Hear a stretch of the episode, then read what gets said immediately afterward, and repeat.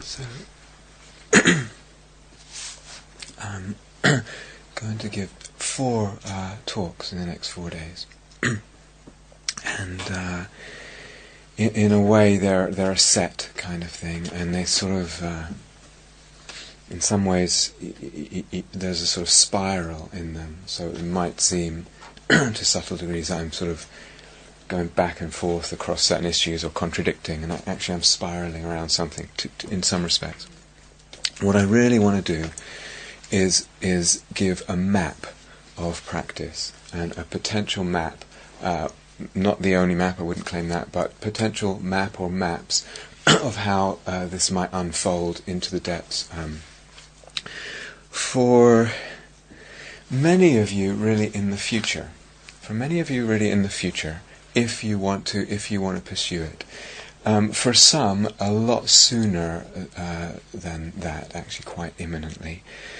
Um, in uh, so I hope that's okay. I really hope that that's okay to do that, to put that out there, and I hope that that can be interesting. I hope that uh, I hope that's interesting for you. Um, in the interviews, still, what I'm really, really wanting to hear about is what where your practice is at now, what's alive for you, what's working, what's not working, how it can develop. And that's really the prime concern of this retreat, uh, is the development of your practice, meaning the deep, direct seeing of emptiness in a way that you actually feel is freeing. And uh, so that development of meditation is very much what I, what I want to be hearing uh, about from you. so the retreat is not. Um, it would be a shame if the retreat was just a kind of expression or, or you know throwing out some ideas which you may or may not be interested in, or you may or may not like, or you may or may not object to. Um, that uh, doesn't actually interest me that much. What really interests me is the development of your practice in a way that brings freedom. So, um, going back, uh, who knows when, some point, several weeks, um, and I talked, I think I've talked on three different occasions uh, whole talks where it's really about the attitude to practice and the attitude to hearing teachings. And all that's uh, really, really important, um, fundamental, I, I, think, and goes uh, very much in, in these next four talks. So, what's the attitude?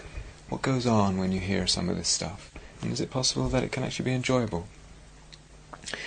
Too often, what happens when we hear, and we've already touched on this, when we hear about, uh, you know, places in practice where we're not quite at yet, too much, uh, too often the inner critic comes in for many people. And this is interesting. I could give a whole talk on the inner critic. I'm not going to, but what goes on there? Why? Why is there this uh, contraction in self-judgment and a sort of collapse of our attitude towards practice? What's going on? I was talking just in the last few days with a few people, and oftentimes, of course, it's related to uh, our sense of self-worth and self-love. Somehow that's um, in the whole measurement of the self and where we think we are and what the teacher thinks of us and all, all that stuff. And it comes in so easily. Trace it, trace it, trace it. Look at these emotions, and oftentimes it's like uh, that my sense of self-worth uh, is is dependent on where I am in achieving something or succeeding at something. In this case, meditation practice, because this is a meditation retreat. Or my sense of self-love, or my sense of being loved by another. And sometimes a person says, "I think the teacher won't be interested in me, what I bring in practice. If you talk about this, then then what I bring to an interview obviously won't be interesting." It will be the teacher will be bored or think it's irrelevant or actually at the bottom, won't love me. And this is this is what goes on. There's roots for that in the culture. There's roots perhaps in the family. There's roots in the education system. All of that, but it goes on. It goes on a lot. Um,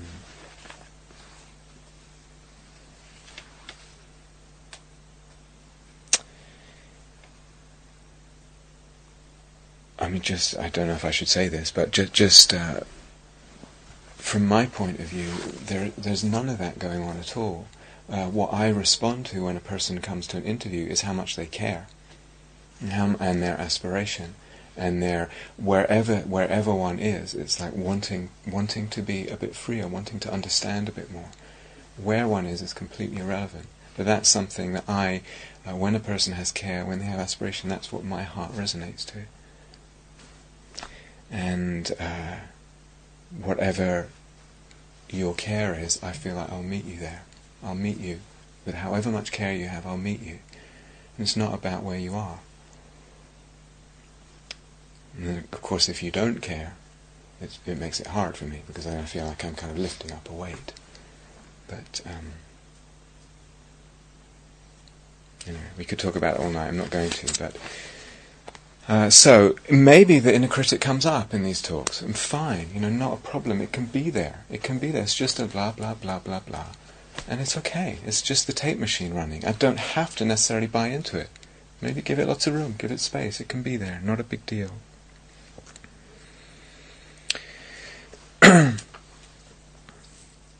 so, having said all that, it's really okay if this feels like it's beyond you, and it's okay if you don't practice any of this now, of what I'm going to talk about in the next few. It's completely, completely okay.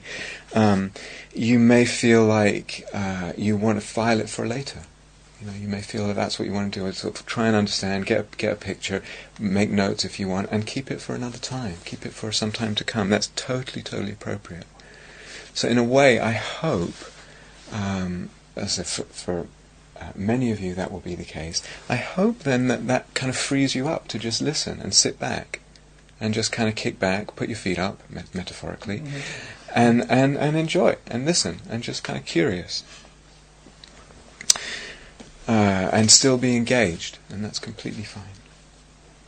So I want to, as I said, uh, fill out a map to have a sense of how this whole process might unfold and might deepen for a practitioner. and again, probably works better if we have the questions afterwards, and, um, unless it's really not making sense. Okay, well, actually, similarly, still staying on that topic. You know, when we look at pra- practice, is huge. I mean, to me, it's huge and it's deep and it's wide and it's it's uh, multifarious. You know, it's so rich what practice is. and we talked. I had this image way back of this uh, poisonous tree, and so you can cut the flowers off, or you can cut some branches off, or you can um, prune it a little, or you can cut it in in the trunk, or you can really go to the roots and uproot it. Practice is like that. In other words, um, we have a whole spectrum of where we can pitch the practice at any time. And it's not that as we deepen in practice, we sort of forget about earlier pictures or pruning the leaves, uh, or pruning the flowers. It's that we, we just add more and more. So, for example, you and I are friends and we have an argument. It might be completely appropriate for us to just talk, me to just think about how I'm communicating. There's no emptiness, no business of not self, just, just about that. How am I communicating? totally appropriate no matter how much practice I've done. Um, it might be uh, the practice of metta, uh, impermanence, you know, anatta. These are all slightly, you could say, slightly deeper. Uh, that we've, we've touched on. The awareness of phenomena being empty, the understanding, the practice of seeing the emptiness of phenomena. You know, that's a, a deep, it's cutting this poisonous tree d- deeper down on the, on the trunk. But all of that is available, and we beautiful thing as practitioners is we have we have a choice. We have more and more choice as practice unfolds. So tonight, what I want to speaking, uh, what I want to speak about is awareness, awareness, and how can we, as meditators, really see deeply that awareness lacks inherent existence? And what does that mean, and how might I move towards a meditative, deep, transformational seeing of that? Okay, more than an idea. Um, and that, you could say, is really getting close to the roots. It's really beginning to uh, actually lift up the very roots of this structure of the po- poisonous tree. It's a very, very deep uh, level of insight. But all of those uh, levels are available. They're all, all available for us. And they're all actually important. So where where I'm going with this is to say that awareness or the mind, using those two synonymously tonight, mind or awareness or consciousness, whatever, is empty of inherent existence. Now that might seem, it might sound abstract. A person says that. What does that even mean? Awareness is empty of inherent existence.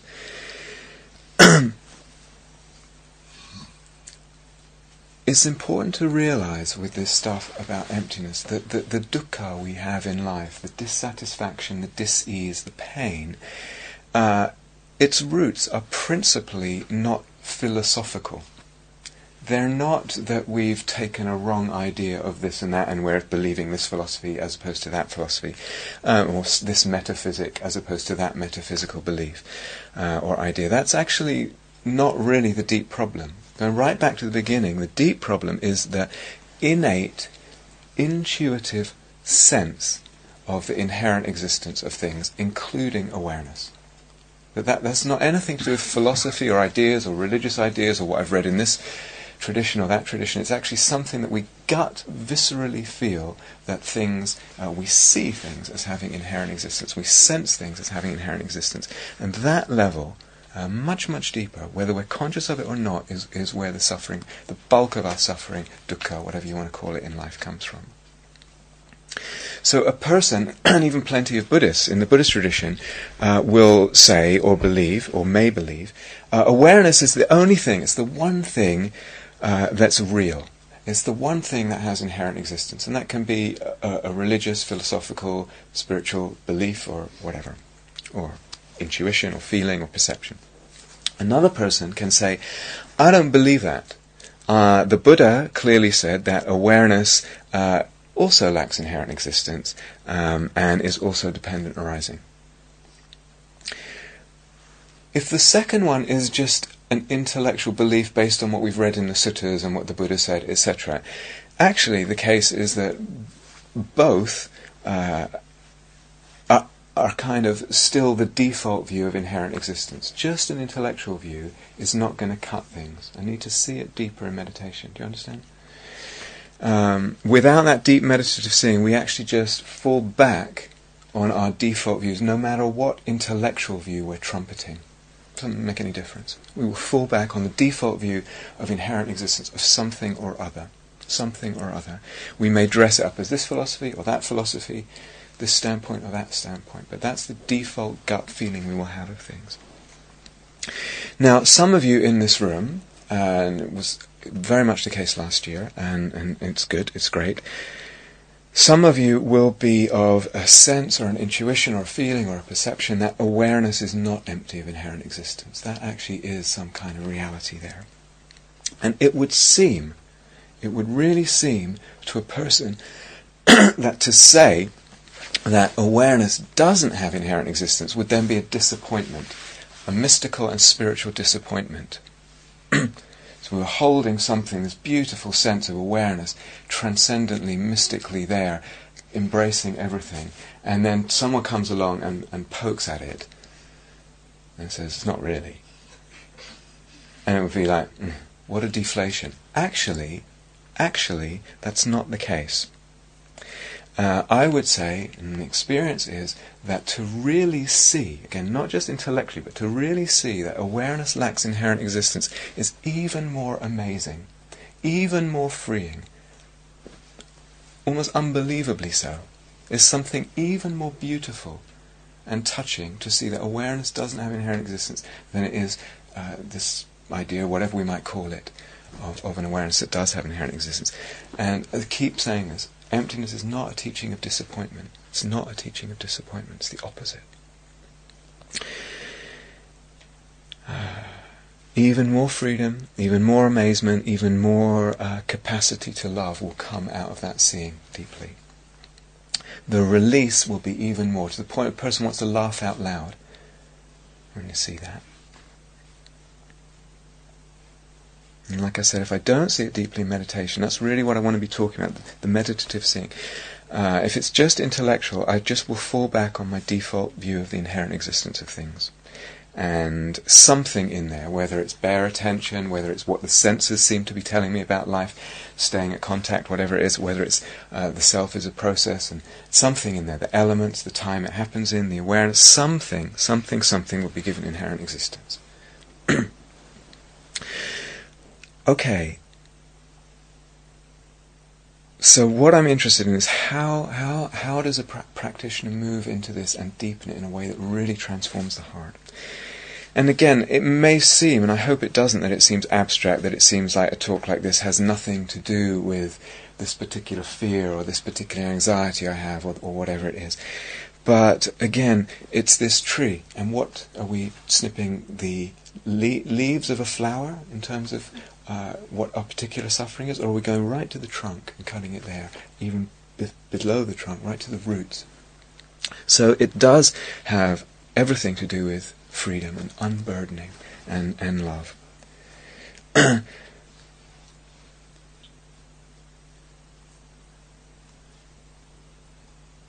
to remember also that saying that something, this self or this uh, phenomenon, this aggregate or awareness or whatever it is, is empty It's not a kind of nihilism. It's really not. It feels like it's important to keep saying that. It doesn't mean that we then trash that thing and it becomes meaningless. Ah. okay.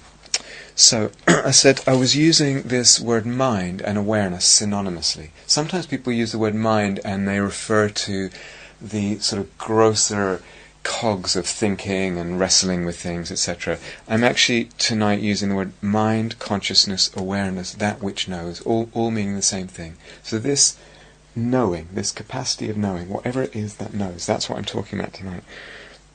Sometimes people say the mind is the four mental aggregates apart from form. So you've got form, and then the mental, what makes up the mind is feelings, perceptions, mental formations, and consciousness. And you could say that's mind.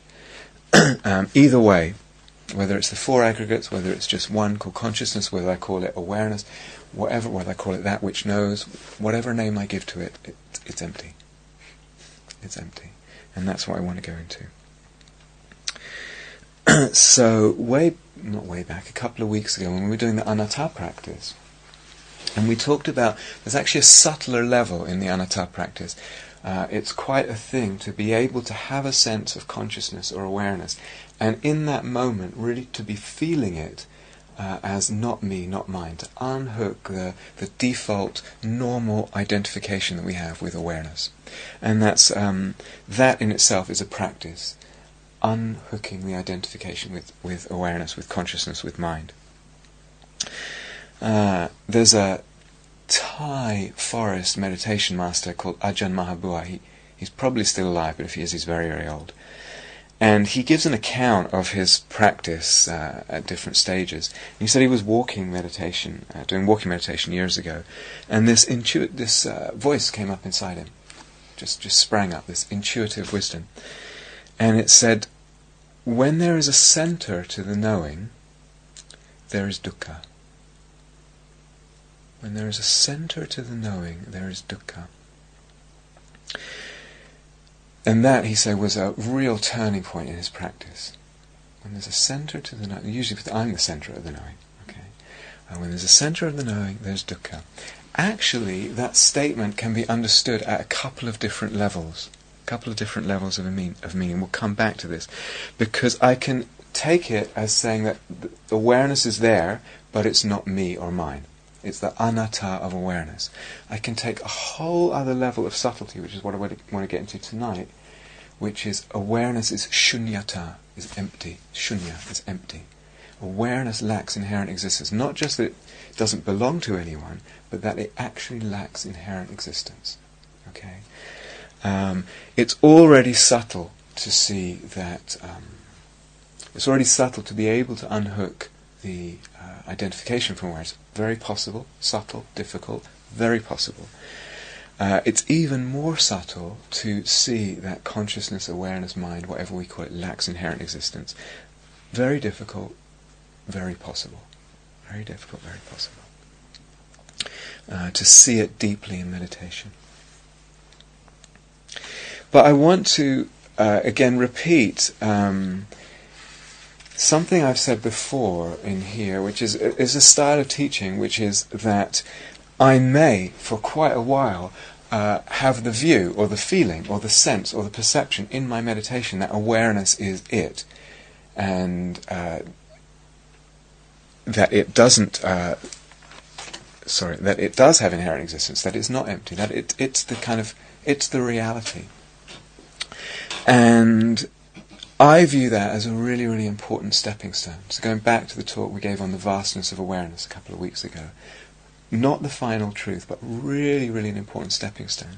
So it's like these stances or these views that you can get into and kind of pitch camp there for a while. Very, very freeing. A lot of love comes out of that. Very important. And they're provisional. And they're provisional. So let's repeat that phrase from the Dzogchen tradition. Uh, trust your experience, but keep refining your view. Trust your experience, but keep refining your view. Yeah? So, talking about the movement of practice. okay, so let's go into this. If, perhaps at first in practice, or maybe for actually quite a while in practice, the sense of the mind or awareness or consciousness is somewhat like a mirror it feels as if there's something inside, so to speak, that is a kind of mirror for the world. It's mirrored inside somewhere. Now, obviously, we don't think there's actual piece of glass in, inside somewhere, but the sense is of awareness is kind of functioning like a mirror. And some people uh, will, and again, you'll, you'll hear in teaching, some people uh, use that model and say the emptiness of the mind, when people are talking about the emptiness of mind, what they're really talking about is cleaning that pane of glass, scrubbing it. Again, we go back to the doors of perception, Aldous Huxley and all that, bare attention. You're scrubbing this glass so that it reflects, like a really good mirror, it reflects cleanly the reality outside. Uh, sometimes also you hear emptiness of mind or no mind means no thought. But uh, I don't know if you remember, I made a division between thinking and conceptuality, which I'm going to go into tomorrow. Uh, it, to me, that these are helpful, helpful pointers, but uh, not the full thing yet. Why is it helpful to feel or even view awareness as a mirror? A mirror is unaffected by what goes in front of it. A mirror does not care what it reflects. Right? Doesn't it? Beautiful, ugly, scary, whatever. Mirror does not care. We can have a sense in meditation, in our introspection, of awareness is like that. It's unfazed, unperturbed, unbothered by what it's reflecting. And that sense of awareness brings equanimity. Because equanimity is exactly that, is it's not being bothered too much by what's in awareness. So it's actually very, very helpful. But uh, as I said, not quite the real deal. Why not? We don't need anything more than we've already done in here. Uh, it implies, if it's reflecting reality, it's r- implying uh, things as they are. An independent, inherently existent reality of things which is reflected by awareness. But all this business we've done in terms of seeing the emptiness of phenomena shows us already that things as they are is not, there is no things as they are. Right? There, there is no things, there is no how things are. That is empty. That's wrapped up in the mirror concept, or the mirror intuition, or whatever, or the mirror teaching. Can't, can't be the real thing. Second problem, and this we haven't gone into full detail yet. Um, um, this talk kind of goes with tomorrow night's talk. Um, but the sense, again, with a mirror sense of awareness, the, the feeling there, the intuition, the implication is that awareness is something passive. A mirror just hangs out, doesn't do anything. Along comes an object, along comes the world, along comes whatever, and, and passively the mirror awareness automatically reflects it.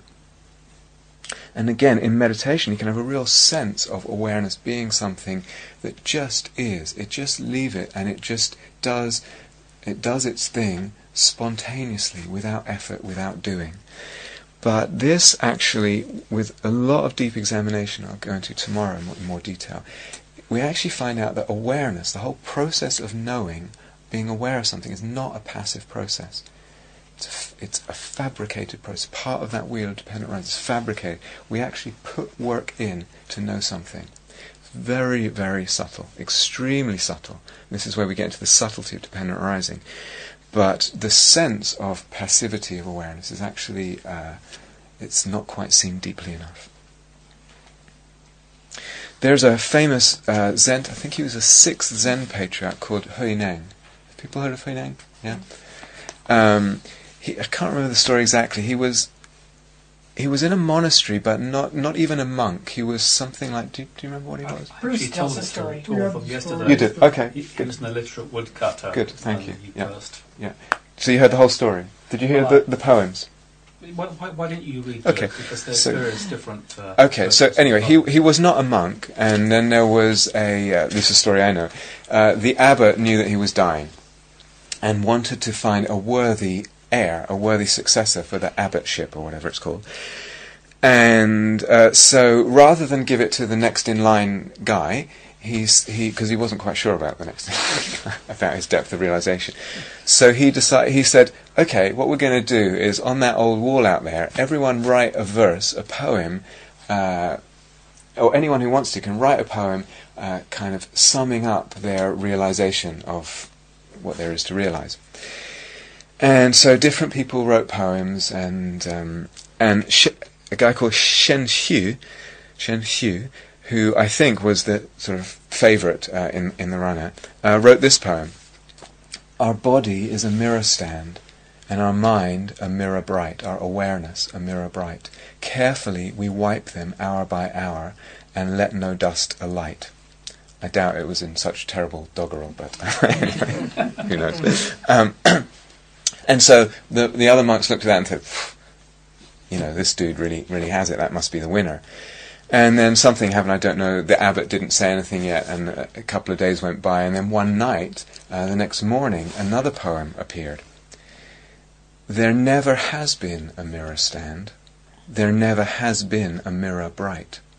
Since all is void and empty, where can the dust alight? And that was Hui Neng's poem, this illiterate wood, woodcutter. Uh, wasn't even a monk. And the abbot said, That's my man. okay, so that's one model, and we're going deeper than that model. Helpful, but only provisional. Another model that we might is is this sense of going back to the vastness of awareness that we did. Really, really important for a lot of people. And there's two ways it can feel, as we did in that meditation, it can feel like the awareness is sort of uh, infinitely vast and holding everything. It's almost like awareness is the container for everything.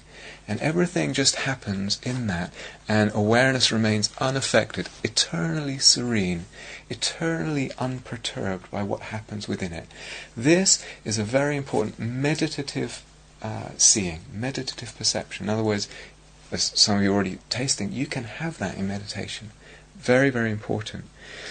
It can also feel, when the meditation goes a bit deeper, that this vast space of awareness is actually the source of phenomena. It feels, the perception in that space is that everything arises out of that space. Phenomena, sounds, body sensations, they're rising out of awareness, out of this ground of awareness, so to speak, and disappearing back into it. Very, very helpful. So that goes back to that guided meditation. And out of this will come equanimity, deep equanimity, deep love, deep freedom, will really open the being. But, but, but, but, but, but, but. but. Uh, awareness can seem that way in that sense of things, in that depth of meditation. It can seem like it's free. It can seem like it's independent. Uh, it can seem like it's just there, eternally there, unperturbed, uh, vast, uninvolved. Uh, in in the sort of more gross cogitations of the mind and experience and the thinking and the reactivity and the building and all that. But a couple of buts. We are probably not seeing, or we need to see, that that sense of vastness, uh, of awareness too, is actually an object. It's an object. It too is a perception. We have a sense of something, therefore it's a perception. We, ha- we actually have a sense of this awareness. Still a perception. It's an object for, you could say, for the mind. And as such, it's woven in with perception. This very sense of awareness is woven in with the process of perception. Um,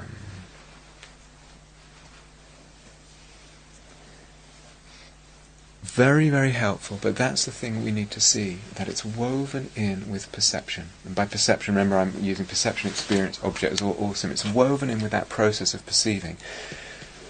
The Buddha said if you understand perception, you don't need to understand anything more. It sounds like such a dry thing to say when he's saying, What is awakening? It's the understanding of perception. It sounds very dry. We would rather hear something else, perhaps. But that, that's, that's the nub of it.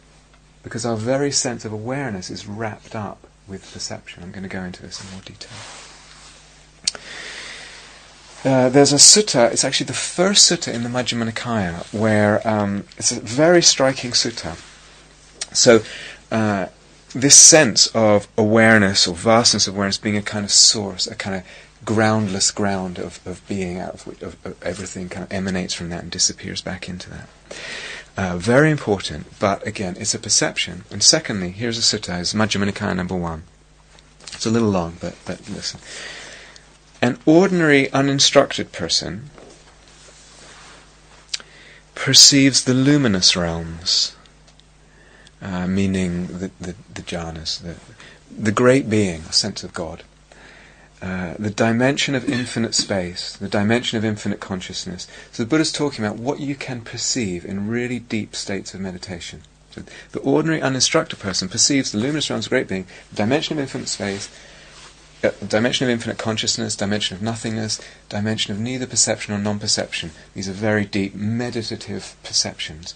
Uh, the all perceives the all, perceives nirvana, perceives nirvana, and perceives that as those things as the luminous realms, as the great being, as the dimension of infinite space, infinite consciousness, nothingness, neither perception nor non-perception, the all or nirvana.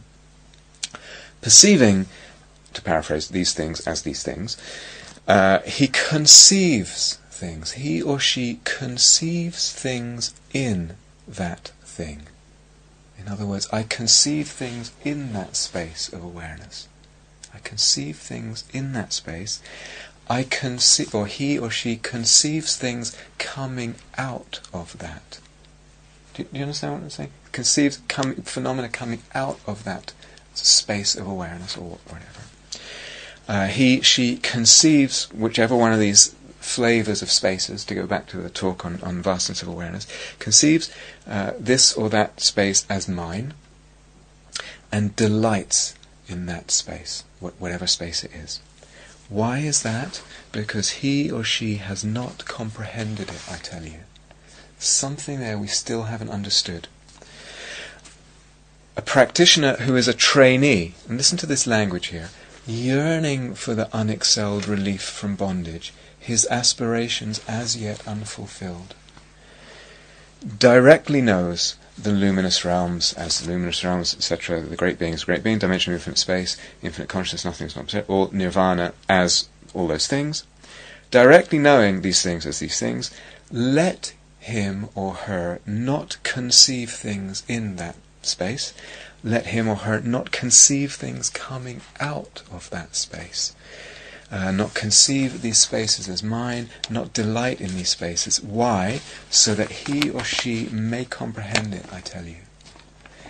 Me. May comprehend it, I tell you. May understand that space, what it actually is. In other words, don't give it something it's not. Last paragraph. An arahant, a totally uh, enlightened uh, being, devoid of mental fermentations, who has attained completion, finished the task, laid down the burden, attained the true goal, destroyed the fetters of becoming, and is released through right understanding, directly knows the luminous realms of blah blah blah blah blah, uh, nirvana as blah blah blah blah nirvana. He does, he, she does not conceive things about these these spaces. Okay, does not conceive things coming out of those spaces. Does not conceive uh, these as mine. Does not delight in that, because uh, because they have comprehended it. I tell you. one of the most striking things about that sutta is most suttas end when the Buddha talks to monks or nuns or lay people with, with and the monks delighted in the Blessed One's words. This one ends, uh, the monks did not rejoice in the Blessed One's words. They were not happy, this group of monks were not happy to hear that. Going right back to the opening talk, there's a challenge here. It's a very, very deep challenge. Uh, especially um, and again, going back to what I said today, it's not a philosophical challenge, it's a meditative challenge. Because if you reach these spaces, and some of you, are, this is what we've been doing, some of you in this with, you, you're struck by the beauty, you're struck by the luminosity, you're struck, moved, deeply touched, deeply freed by that sense of things. And yet, it's not a final resting place. Uh, so, other other flavors. Um, the nature of awareness is luminous. The mind is luminous. Can very hear that in uh, lots of different traditions, including the Buddhist traditions, both Hinayana and Mahayana. Uh, and again, a, a, a, a very palpable, striking, moving, freeing sense of things that one can have in meditation. Not talking about philosophical abstract, but actual sense of things that one gets with one's own uh, inner seeing. Let me read you two translations of the same passage uh, in the Pali Canon, Anguttara Nikaya 149.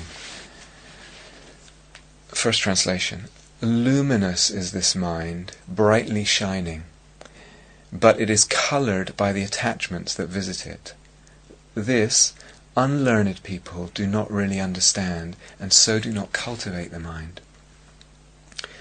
Luminous is this mind, brightly shining, and it is free of the attachments that visit it.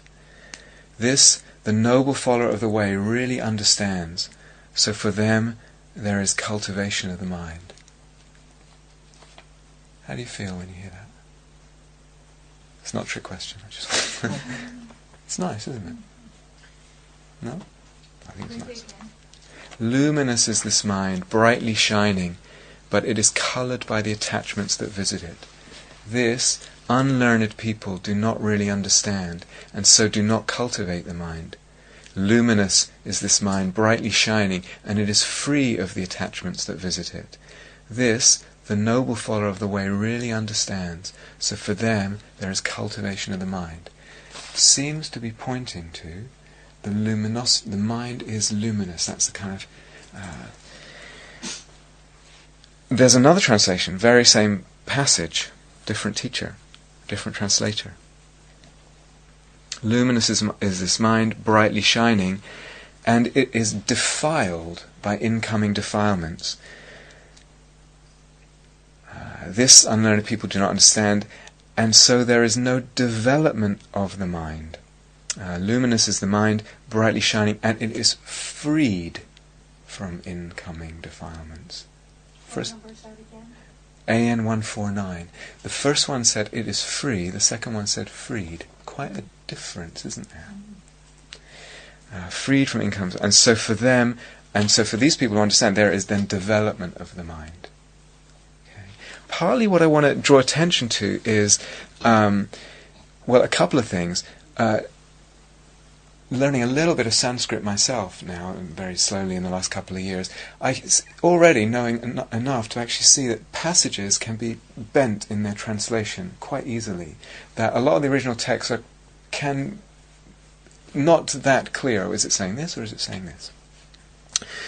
Ajahn Maha Bua, that Thai forest master I referred to earlier, he then, uh, in his kind of uh, meditation memoirs or whatever you want to call it, uh, he he then goes to another place where he said the only thing left was this sense of ignorance, delusion. What is this? What is delusion? And he was struck by the luminosity of the mind, this radiant mind, radiant mind. He said the thing that really did the trick, that really cut uh, the tree at the root, was seeing that the ra- in his, in his words, the radiant mind is delusion. The luminous mind is delusion. Ah. Even within the Pali Canon, you get texts that seem to contradict each other. And certainly when you open it up uh, to different Mahayana teachings. So what, what might this mean? Luminosity, luminosity. Uh, if luminosity, and sometimes in meditation we have a sense of luminosity, again, it's a palpable, moving, touching, freeing, beautiful sense. We have a sense, but still, if it's an object for the mind, it's a perception. Right? A perception. It's in the realm of perception. It's wrapped up with perception. As such, it's fabricated. Cannot be awareness itself if it's a perception. If I have a perception of luminosity, it cannot be awareness itself. It's more of an object. Do you remember um, going back to that talk on, I think it was on the, on the vastness of awareness, and I said there's that sense of awareness is still a sense in awareness, and you can kind of regard it that way and maybe, uh, maybe free in some way. In these two translations, then, some people, again within the Theravada tradition, will, will lean towards the first one. And I'm really interested in why people lean in different ways. I'm going to go into this in, in these four talks. And what's very interesting to me is why do I get pulled one way or another way with this? What's going on? I'm interested in pre uh, pre-deciding, preconceptions, uh, fa- favoritism, etc. when the first one of these uh, two translations, which seems to give a kind of uh, inherent existence to the luminosity of the mind, kind of by itself, there, free of defilements, existing eternally, etc there's another passage where the Buddha talks about, in his description in the positive of Nibbana, which is very rare, he says, consciousness without limit, without feature, uh, luminous all around. And so then they tend to equate those two, luminous, with, with that. But when he talks about, I'm going to get to this, this might not make sense right now, I'm going to get to this in a couple of talks' time.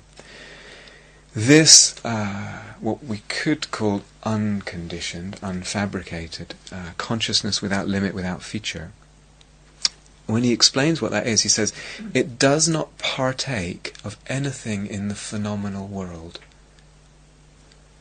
In other words, it's a consciousness that doesn't know anything in the phenomenal world. It's not awareness and consciousness how we usually mean it.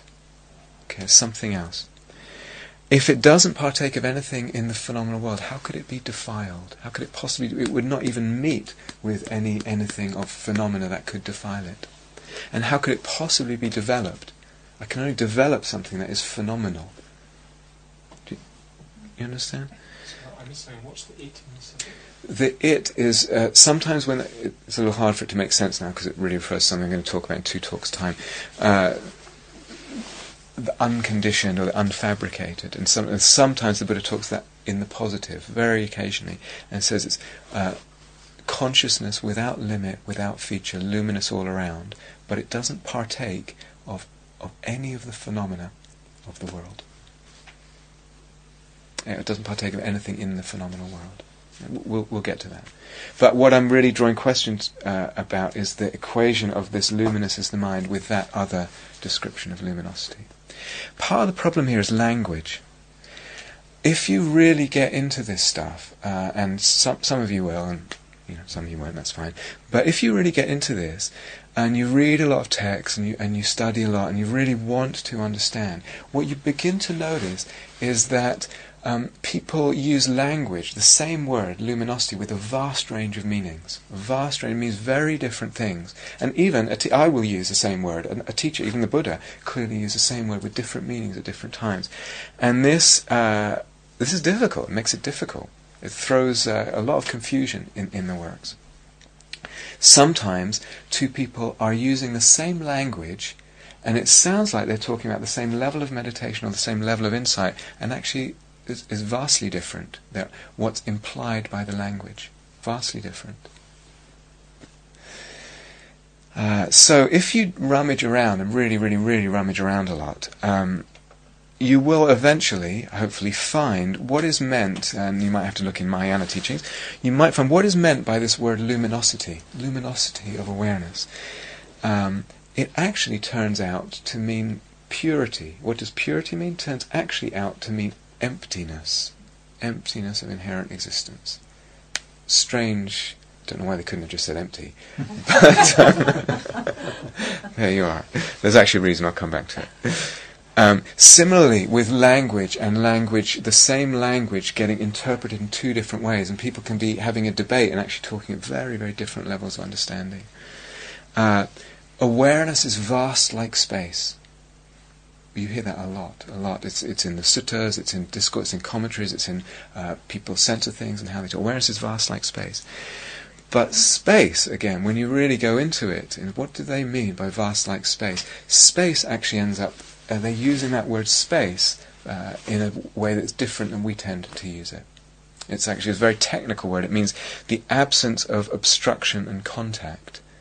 In other words, there's um, it's just another way of saying it's empty of inherent existence. There's nothing uh, there, rather than it's vast like space, and space is something that kind of exists that way.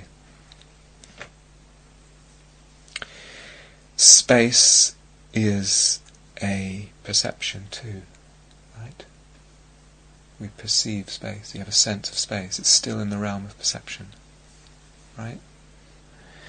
Uh, do you remember that thing that I quoted you, the verse summary of the Prajnaparamita? Uh, how does it go exactly? Um,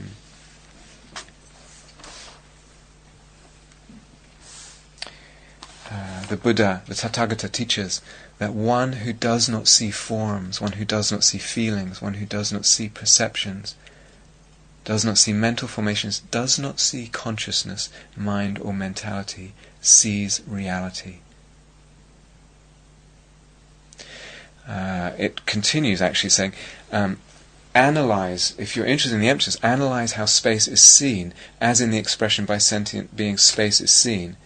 Um, seeing reality is also like that and can't be expressed by another example, but it means something different than actually like space, because that's a perception. Space is a perception.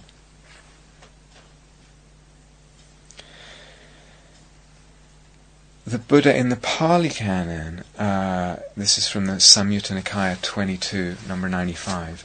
Uh, it's quite a famous sutta, but it doesn't get, uh, it's almost it doesn't receive enough attention. He's talking about the aggregates one by one, and gives different metaphors or similes for how they are actually empty of inherent existence.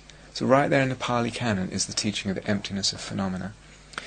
And when he gets to consciousness, I can't remember the other ones, but uh, body and form is a, a, a foam. A foam. It's like foam floating on a river. I think Vedana is like a bubble. Uh, Sankhara is a banana but but yeah. A plantain actually is em- empty of uh, something inside. Um, anyway, they're all, but when he gets to consciousness, listen, he says consciousness. This is the Buddha in the Pali Canon.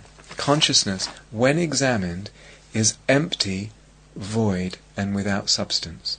Now, if we just cut the cut the uh, quote off there, we could say, well, that sounds like space, empty, void, without substance, right? It's like what space is.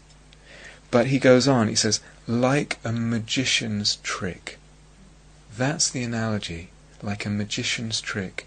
Uh, this whole experience of uh, consciousness is is an illusion. Like a, it's somehow waved into existence in the most remarkable, as I said, jaw-dropping way. Consciousness too is an illusion. It's like an illusion. The whole sense of knowing is like an illusion. He's saying he's pointing to dependent arising and the subtlety, the depth, the radicality of understanding what dependent arising is, not just saying awareness is like space or a space.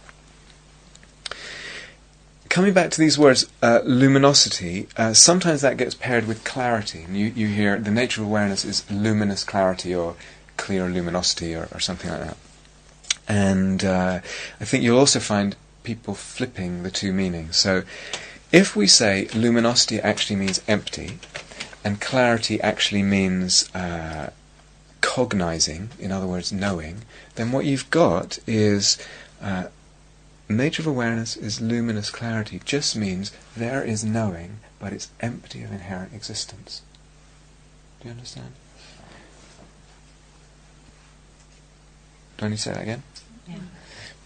Th- These words, if you, it's more in Mahayana text, but if you look, you will, you will find uh, the nature of awareness, the true nature of awareness is luminous clarity or, or clear luminosity or something like that. If you poke around for what those words really mean, uh, it gets flipped a little bit. But basically, luminosity might be emptiness. In other words, luminosity means it's empty. Clarity means there is knowing, there is cognizing. Sometimes it's the other way around. Clear means empty and luminous means knowing. But basically, what it ends up meaning together, luminous clarity or clear luminosity, means there is knowing, but that knowing is empty of inherent existence. rather than there is something that exists and is luminous by its nature. Subtle, subtle. Why those words? Uh, actually, there's reasons why. Because, and I want to get to this in the next four talks. Because if if one says awareness lacks inherent existence, very easy to go to a nihilism, and so some streams of the Mahayana actually were concerned with that and, and giving more of a positive spin on things, more of a, a reifying spin on things. Are you guys still with me? Mm-hmm. Yeah. Okay, so what does it mean to say there is knowing but it is empty of inherent existence? In other words, there's no inherently existent entity uh, that knows. There's no mind or awareness as a thing or a substance or even a space. Uh, this is what I want to explore the full meaning of tonight and tomorrow night. So we go back to that talk on the vast, vast awareness and say again, excellent, excellent basis. You know, really important practice for a lot of people. Uh, whether and it, uh, there's a sense of vastness in there, luminosity, a sense of it being the source, the ground, still really important. Um, it's attractive to a lot of people. It's simple. It doesn't need much thinking about.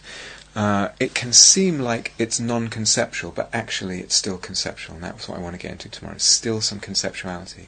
Feels like it's very simple and non-conceptual. It still is. So this is from a wonderful, wonderful Mahayana teacher from, I think, actually I can't remember, 13th century maybe, uh, the third Karmapa. Talking about moving on from that sense of vast awareness. Looking at an object, there is none. I see it as mind. In other words, when we were with that vast, we begin to get a sense our mind pervades everything. And, and we were talking about how it seems like everything is of the same substance as awareness. They lose their substantiality and everything seems to be awareness. One meaning of that, actually, there's other more subtle meanings in the way that the mind fabricates things. Looking at an object, there is none, I see it as mind. Looking for mind, mind is not there. In other words, awareness is not there. It lacks any essence. That's the important line. Looking at both, both object and mind, lacking essence. Dualistic clinging is freed on its own. And then, actually, interestingly, may I realize luminosity, the enduring condition of mind. But it means something different. It means its absence of essence. Okay? So that vastness of awareness is a very important platform practice. Yeah? Yeah, I, I didn't get why it comes after that. Because the first the first stage is the vastness where looking at an object there is none, I see it as mind, and then I have to turn I have to turn my meditative scrutiny, my insight onto the onto the awareness itself. And looking for that awareness it's not there. It lacks any essence. So that's the deeper more subtle level. But I build it on the other one. Yeah? And then I then I see both together. So what I, I want to kind of see if tonight and tomorrow can extract the full meaning of what's meant by uh, mind or awareness lacks any essence. There's, there's a, it's so pregnant with meaning what that means, and, and can we get the full meaning of it? So the first thing that you come across, and again, very, very common in uh, if you get exposed to Mahamudra or Dzogchen teachings, um, some other strands of, of Dharma as well, but you say, uh, looking for mind, mind is not there, it lacks any essence. Persons say, you can't see your mind.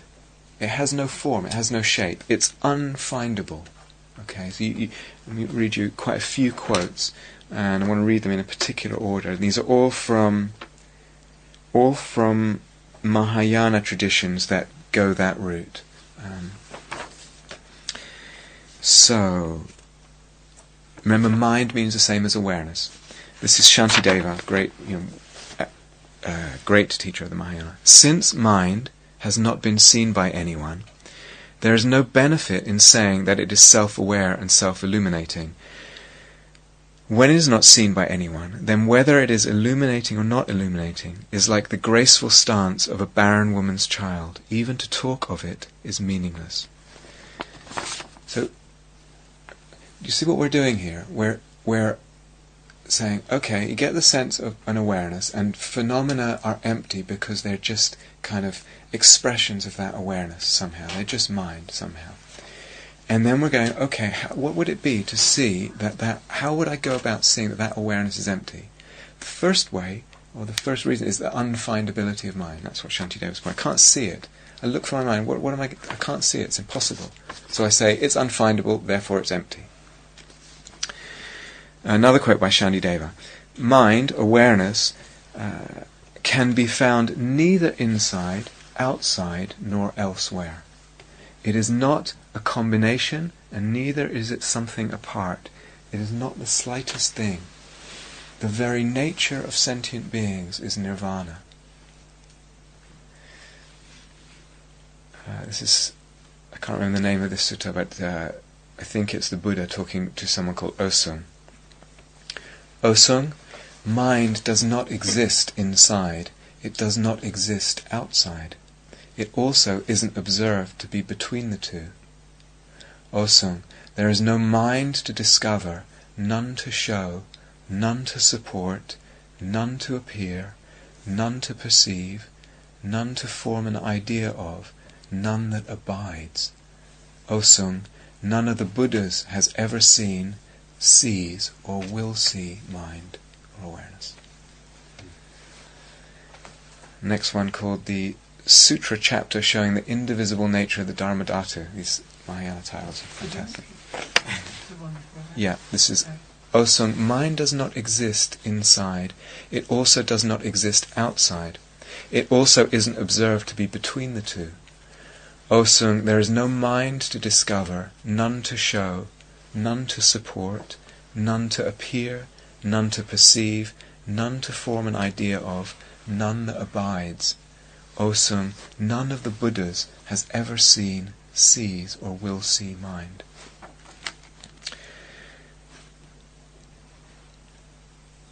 Next one, Sutra chapter.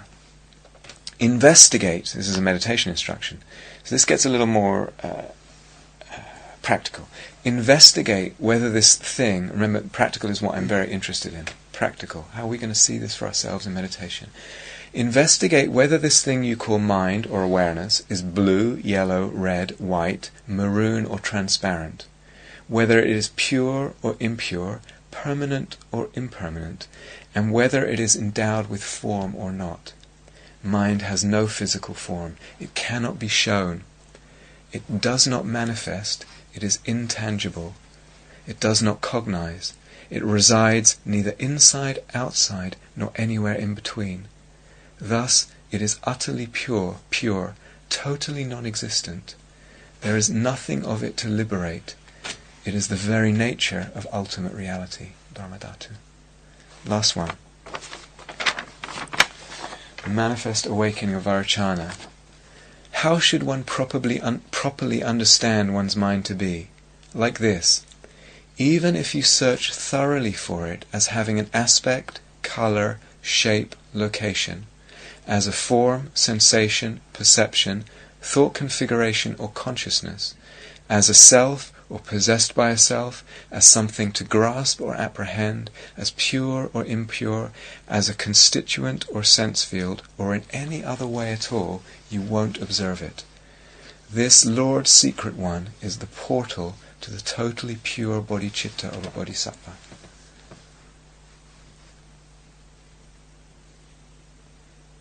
Beautiful, I think. Very beautiful. Did you notice uh, I read them in that particular order because there's a level of sort of thoroughness there, of non of non findability. That, uh, what it really means to non find.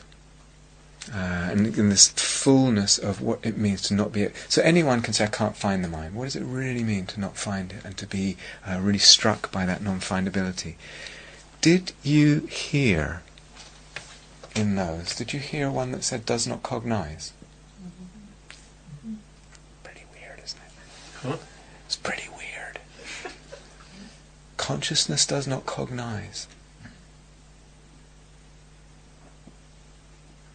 We have to put that ultimately speaking. In other words, this is pointing to something uh, very, very deep and difficult to understand. So, just to say that uh, the mind is empty because I can't find it because it doesn't have any colour or shape, that's not going to free me at a very deep level. Oftentimes, in the sort of um, easy transmission of these kind of teachings, that's what you hear, but that's not really going to liberate any, someone at a very deep level. So we can talk about uh, the conventional nature of mind, and conventionally, um, this is a quote from the Dalai Lama. Uh,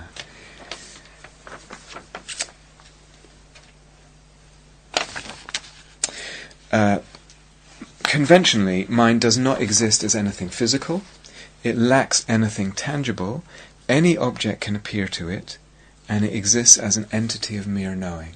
So that's that meditative. When we look for the mind, it can't. It doesn't have anything physical. It's just a kind of knowing.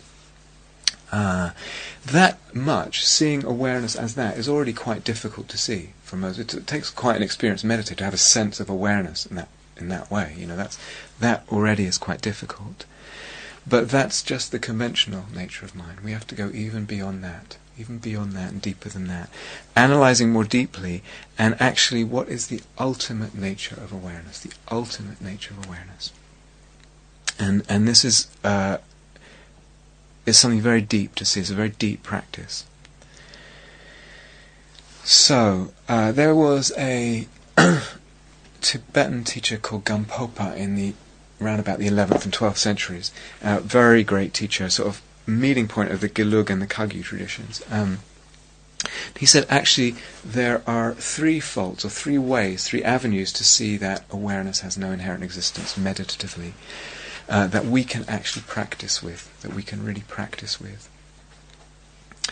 Uh, the first is this unfindability this unfindability. But remember, it's like I want to go deeper and deeper into what that means. Not just enough to say it's not a colour and it doesn't have a shape. Uh, that in itself is quite easy for anyone to see. Won't be liberating. Won't be completely convincing that the awareness lacks inherent existence. The other two are much more uh, powerful, really, really powerful in deep practice. Second one, third one I'm actually going to get to tomorrow night, um, but th- the second one is what I want to get to tonight. We use this word consciousness or awareness. S uh, in the end uh, of a word in English denotes a noun. This consciousness, awareness, right? It means a noun. In Pali, uh, the word is vijnana. In Sanskrit, vijnana uh, is a present participle I know this sounds technical, meaning the translation is knowing. Knowing. A subtle difference there. When we give something in English a noun, we automatically assume to find a something. Right? Uh, it's knowing. Knowing. So there is consci- the better translation for the word consciousness or awareness is knowing. Knowing. Uh, so rather than a, a, noun and a substance, expecting a substance or even a space with some kind of spatial substantiality, it's actually knowing. We talk about the six sense spheres and knowing of the six sense objects. Okay, this puts quite a different slant. Uh, quite it opens up an avenue that goes very deep in meditation because knowing needs a known. Knowing needs a known. A verb needs an object. Knowing needs a known. Uh, and vice versa, the known needs knowing. I cannot have a known without knowing. It wouldn't be known otherwise. I cannot have knowing without something that's known. Do, do you understand? Like the observer needs something observed. Yeah, exactly. Same thing. However, however, two things. Uh, so we're saying knowing needs a known and known needs a knowing. They are mutually dependent. Mutually dependent. Two things that are mutually dependent cannot be inherently existent. It's actually impossible. Two things relying on each other cannot be inherent existent, inherently existent. if one depends on another, it means as a cause, it means uh, they would both have to kind of precede each other to be a cause for the other one. uh, can't, they can't be simultaneous because if they're simultaneous, then there's no time for one to be a cause of the other. Well, you could say they arise together, but with the full meaning of what it. So that's correct, they arise together, but I want to extract the full meaning of the implications of what it says to. Because we can trip off our tongue. Conscious and object arise together. Great. If I take the full meaning, uh, that actually ends up meaning that they're empty of inherent existence. Quite radical. So let me just finish it out. Uh, can't, one can't precede the other, they cannot be simultaneous because there's no time to be a cause. So we've already been into this in terms of Vedana and the reaction, grasping and the thing. Do you remember? We talked about that too. Same deal. Consciousness and perception, remember I'm using perception as experience and object. Consciousness and perception, uh, you could say also independent arising, consciousness and nama rupa here. Consciousness and nama rupa. Uh, that, that perception part of nama rupa or Vedana. Consciousness perception is the same as knowing and known, and they always arise together. They have to arise together. They are not the same. It wouldn't be accurate to say they're the same. They are also, though, not different in the sense that they're not separatable. I cannot separate them. I cannot separate them. And I cannot have one independently of the other. I can't have a known independent of a knowing. I can't have a perception independent of consciousness. I can't have a consciousness independent of perception.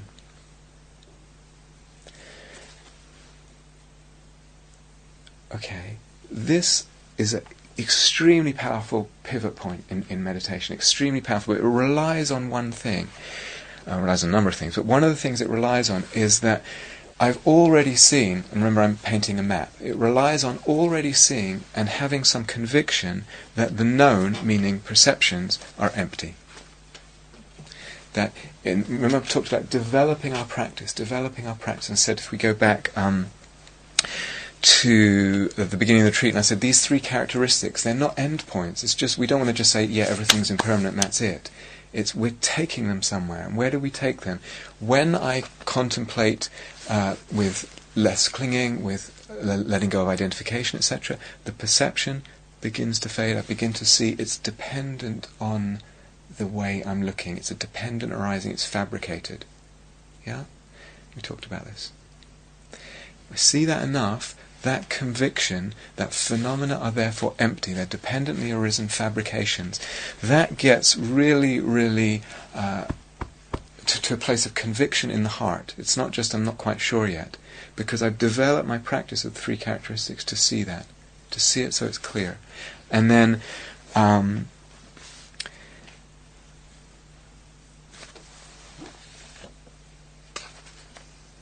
the three characteristics practice, when I develop it, it's led to this understanding, this seeing of the of the fabricated, empty nature of phenomena, and then that becomes a conviction, and then that level of conviction, that phenomena are empty, I can then start, as I said this already in here, I can then start looking at phenomena and just saying empty, you're empty, you're empty, you're empty, you're empty, which is different than saying let go of identification, let go of identification, or let go of clinging.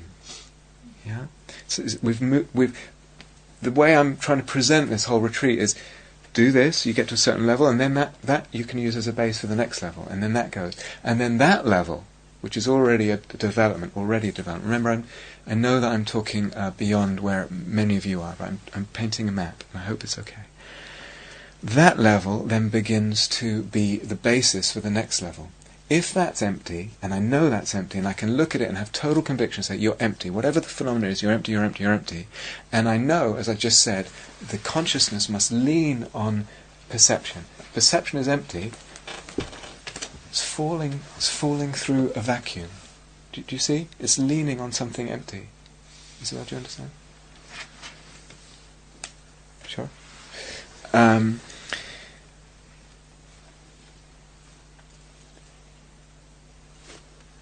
I prob if I haven't seen that, then this saying of consciousness and object arise together, it's not going to do much for my deep sense of freedom.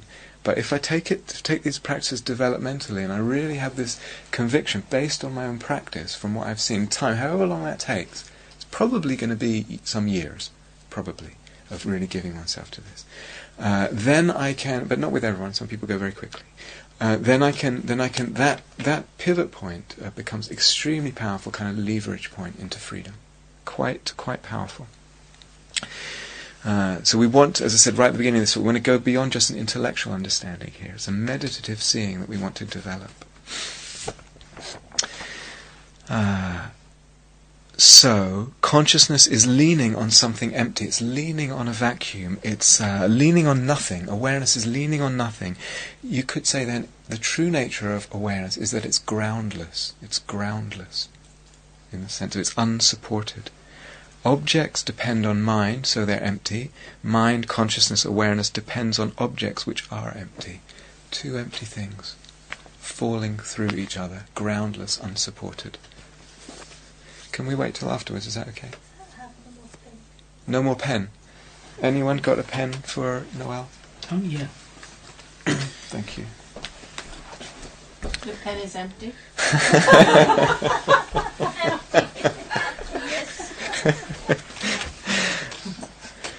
Okay, so if I meditatively am able to develop, and, and I'm not talking about anything that is not possible.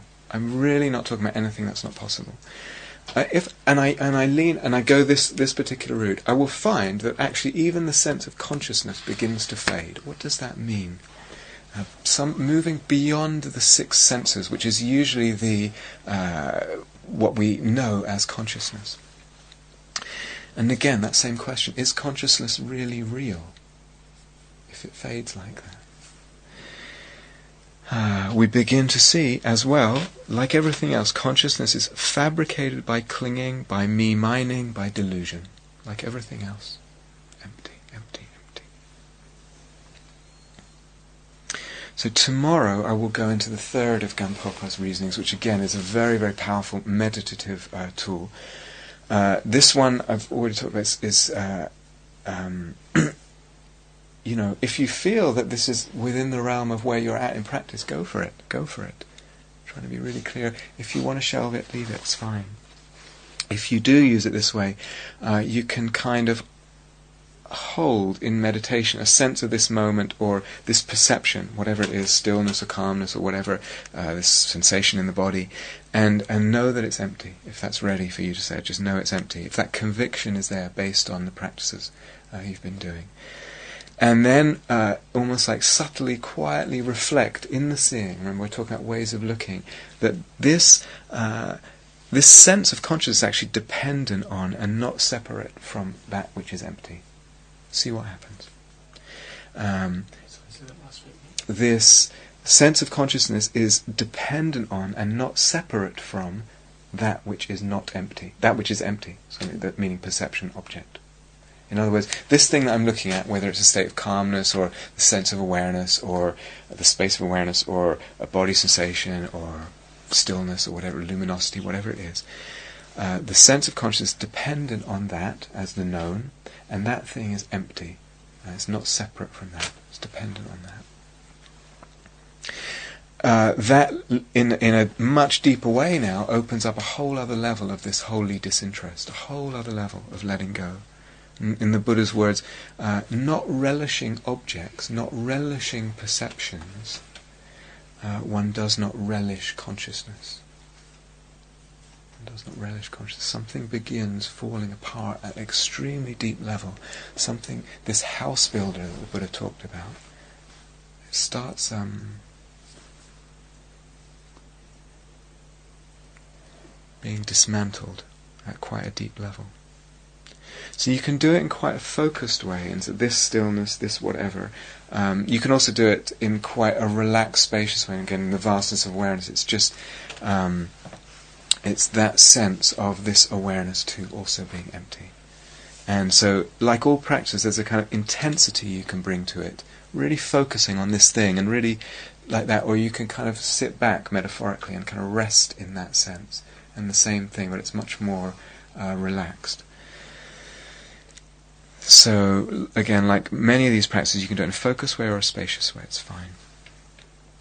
You can also, um, we talked about, you know, there's a degree of analyzing going on if you're using this reasoning. It's a degree, but you can kind of do the analysis first and then rest in that uh, knowing, or you can actually, in the meditation, actually bring in that subtle thinking. It's really, really uh, powerful, both. So, just to wrap up, um, it's it's interesting.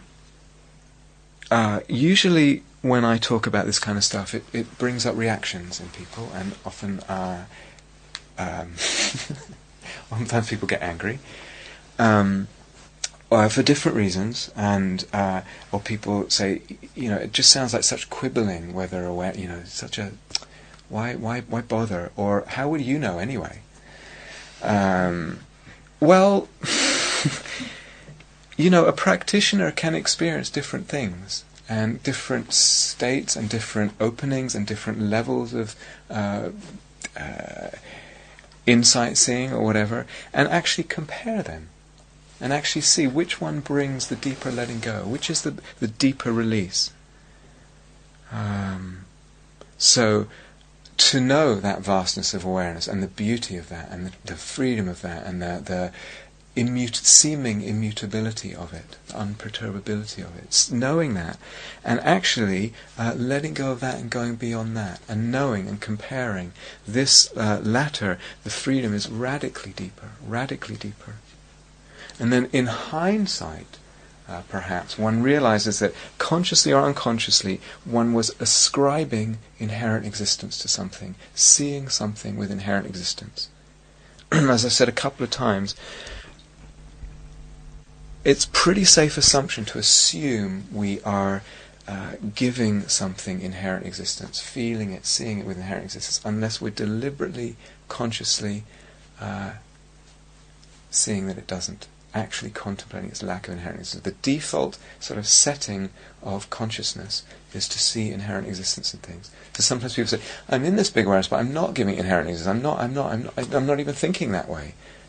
You might not be thinking that way, but so to speak, unconsciously it's there until I've really seen through it. Because to see through it, just going right back to the beginning of this talk, is not something we can just do because the Buddha said or because we intellectually see that it must be so. To see it meditatively is something quite, quite uh, profound. Quite profound, and quite radical, and quite possible.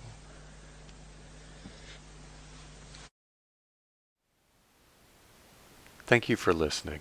To learn how you can support the teachers and Dharma Seed, please visit dharmaseed.org slash donate.